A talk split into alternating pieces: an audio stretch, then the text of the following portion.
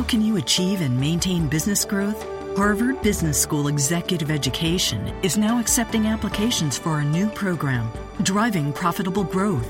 Taking place in Boston from October 25th through the 28th, this program focuses on business expansion and organizational growth strategies that can lead your company into the future. Learn more about this three day program for senior leaders by visiting hbs.me slash growth. That's hbs.me slash growth. You are Locked On Bucks, your daily podcast on the Milwaukee Bucks, part of the Locked On Podcast Network.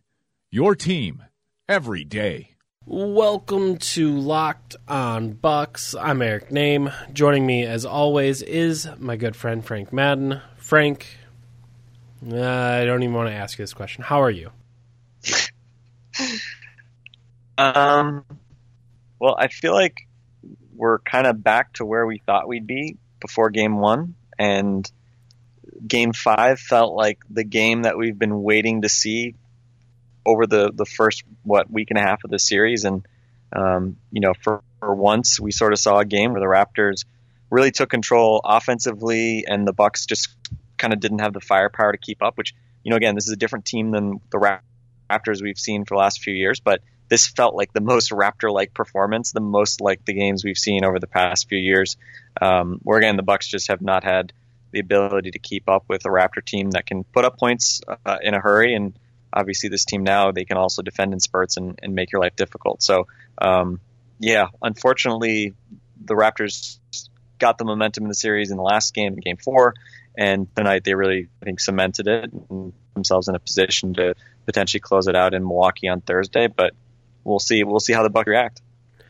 Yeah, I, I think that that's accurate to say like this is how this is how I thought I was going to feel throughout most of this series. That the it would just feel kind of helpless and the Bucks wouldn't be able to to kind of score enough offensively and they they'd be hemorrhaging points and corner threes and open looks and um, you kind of thought like this would this would be the way that it would feel at times and there would be one game where things would just go right for the Bucks and they'd be able to kind of battle back in it but that isn't what happened. They they've won they've won two games, and uh, we're, we are talking about a game six. Um, but yeah, the I, I will say this: I thought surviving the first like four minutes meant that this game was going to be a game. That I, I thought, okay, there was some sloppiness to start.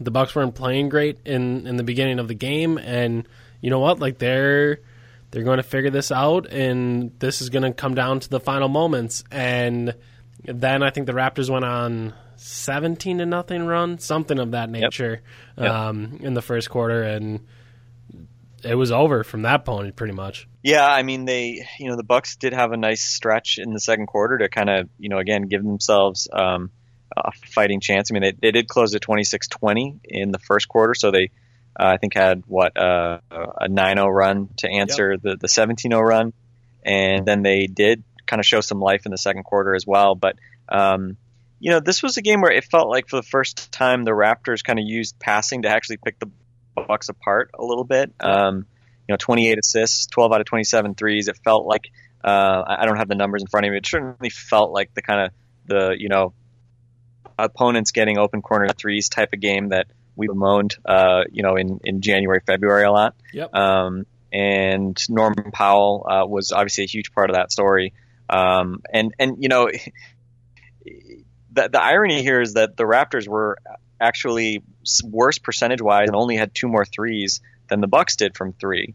Um, 10 out of 22 yeah. for the Bucks, 12 out of 27 for the Raptors. So both games where the Raptors made a ton of threes, the Bucks actually were right there behind them and, and actually were pretty damn close in terms of you know they didn't lose the game from behind the arc. Um, but you know you look at the mid range numbers, 18 to four edge for Toronto. Normally we talk about DeMar DeRozan, but I don't know. Did did every Toronto starter like get one of those kind of con somebody into like a foul from the mid range and they just chuck a ball up and it goes in. It felt like everybody on Toronto made. I think DeMarre Carroll made a shot. I was like say, it, you know, I know DeMarre like, Carroll made one of those. So yes, if DeMarre Carroll made one of those, yeah. every starter made one of those. Yeah, and it just seemed like every time the Bucks got to you know, nine or ten points, then you know, Norm Powell hit a three that bounced off the front rim, the top of the backboard, the side of the rim, and in. You know, I mean, it, there were just too many of those plays that that the Bucks could just never string together enough stops. The the hole was dug in that first part uh, of the game, and um, you know, unfortunately, despite having you know, I think a good effort, and despite Giannis Antetokounmpo uh, bouncing back in a major way, not just from a bad game four, but really a tough start. I mean, he missed um, a number of kind of chippies early in the game. Was one out of six to start. Um, Serge Ibaka fouled him, which wasn't called on a shot at the rim. Yep. I will maintain that. I will not claim that Serge Ibaka blocked him. Um, and uh, but he he kind of you know he just stayed in attack mode. He he didn't settle for. I don't. I think he took that one jumper late in the game, maybe. Yep. But other than that, after that after that slow start, it was all just attacking the rim. He finishes 12 out of 19 for 30 points, nine boards, three assists, three steals, three blocks. Um, you know, Giannis Giannis definitely brought it, and and that was I think really encouraging to see. The Raptors really had, you know, other than those first few minutes where they were challenging him again to paint, um, they really had no answer for him. And um, Malcolm Brogdon bounced back nicely from a quiet couple of games with 19 points on 7 11 shooting, 5 out of 7 threes. They were going under on some screens. They seemed to not be afraid of Brogdon spotting up, and was good to see him bounce back. But other than that, I mean, not much to, to hang your hat on if you're the Bucks. Um, Khris Middleton uh, struggling again with his shot. He did other stuff, six assists, five steals. Um, you know, there's no question Khris does more than just shoot, but uh, you know, in the playoffs, you really need him to be better than he has been. And unfortunately, Khris was not did not shoot the ball well against Chicago two years ago. He is not shooting the ball well in this series. Um, you know, I think when you look back at this series, you know, pull out, look back and kind of wonder, you know, I don't know. We I think we were talking about maybe Khris Middleton being uh, well suited towards maybe playoff type basketball, but now I'm beginning to wonder if maybe he isn't because it just seems like he can't get any easy buckets going. He can't. He's not getting open shots, and then it just seems like Khris, unless he's getting doubled in the post and then making smart passes, it just doesn't seem like he's he's not really punishing you with odds from from any spot on the court. And um, I, I, don't know. It, it, just seems like he he just can't get on track, and that's obviously a, a major negative and, you know, you're going up against a team that, we saw tonight, the Raptors had no problems. 128 offensive rating tonight. Um, Ibaka was really good after a tough game four. Powell was great. Um, DeRozan was was you know decent. Lowry was was actually only decent, um, but Lowry really cut them up with I think his driving more so than his shooting tonight. Had 10 assists, and um, you know I think the Bucks really struggled to contain him, and obviously they moved the ball in a way we hadn't really seen so far this series. Yeah, I, thought that was the big thing that it was the ball was really moving for the Raptors, and they just didn't seem to. Uh, uh they didn't seem to get into those.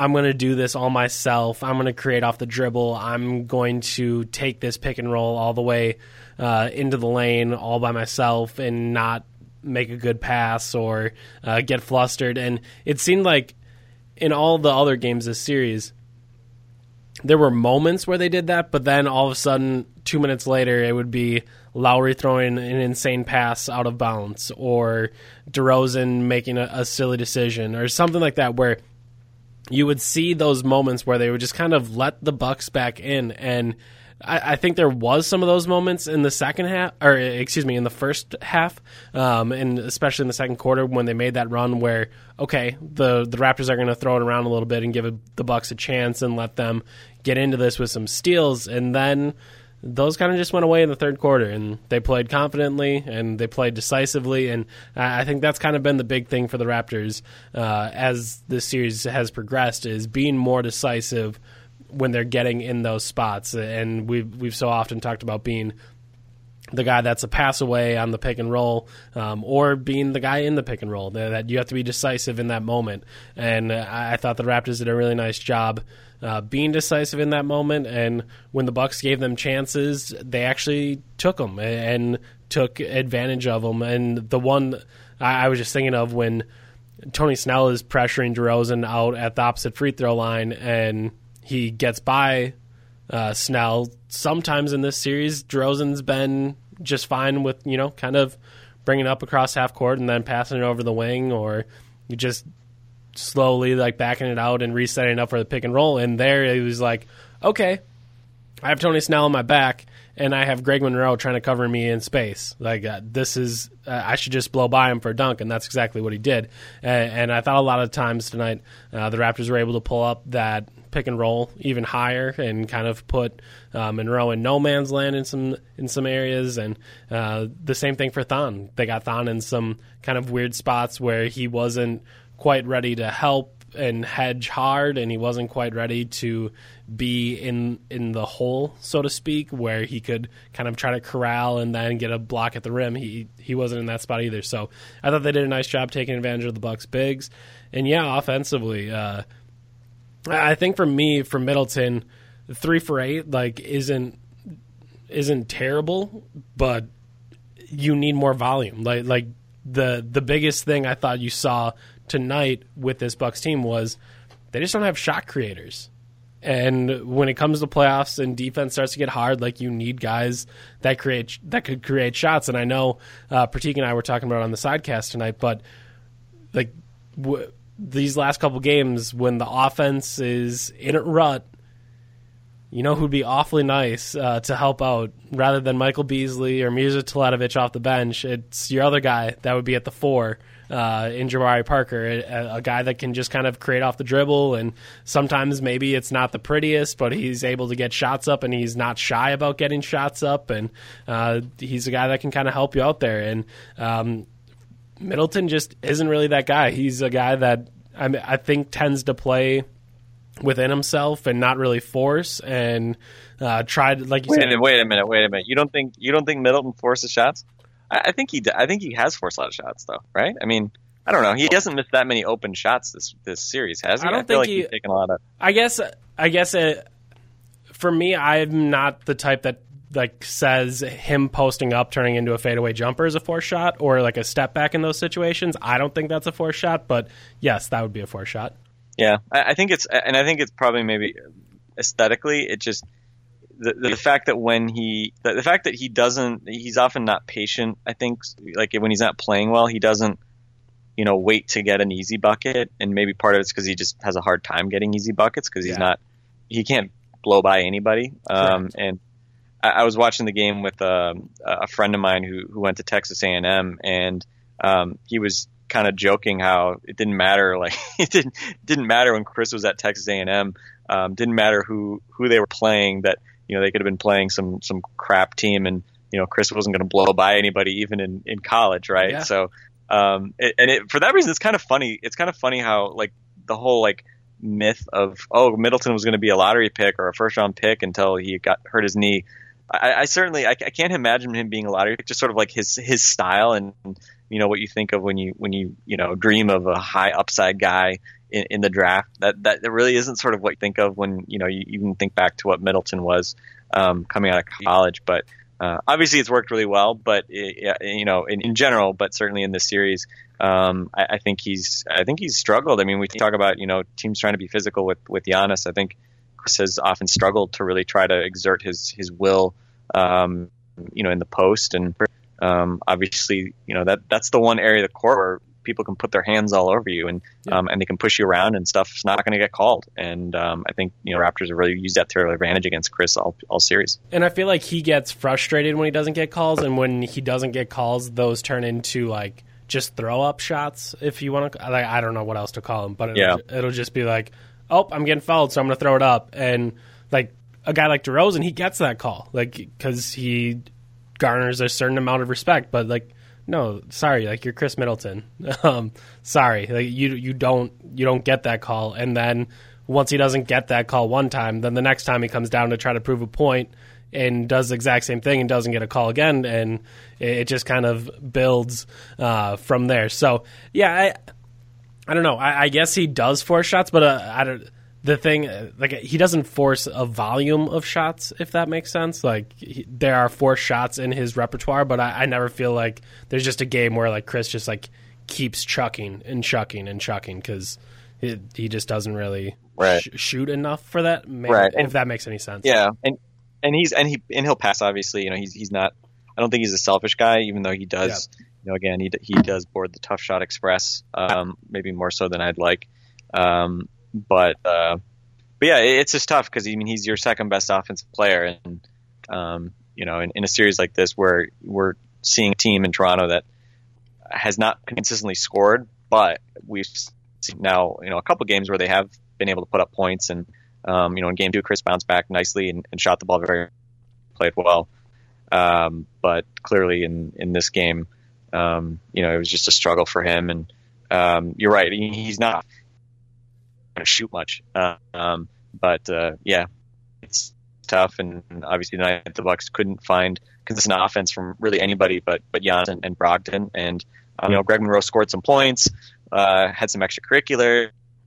Uh, you know, Enforcer Monroe reared its head he finally Khris Middleton to get out of the way so he could go after Valanciunas. That was fun. Um, but overall, obviously, uh, yeah, I mean, percent from the field, 46% from three, 59% true shooting. That seems really good. Um, but only 101 offensive rating, which is well below average. You say, okay, well, how does how does that add up? And you know, part part of it is certainly going 50 15 out of 26 from the free throw line, 58%. That hurts.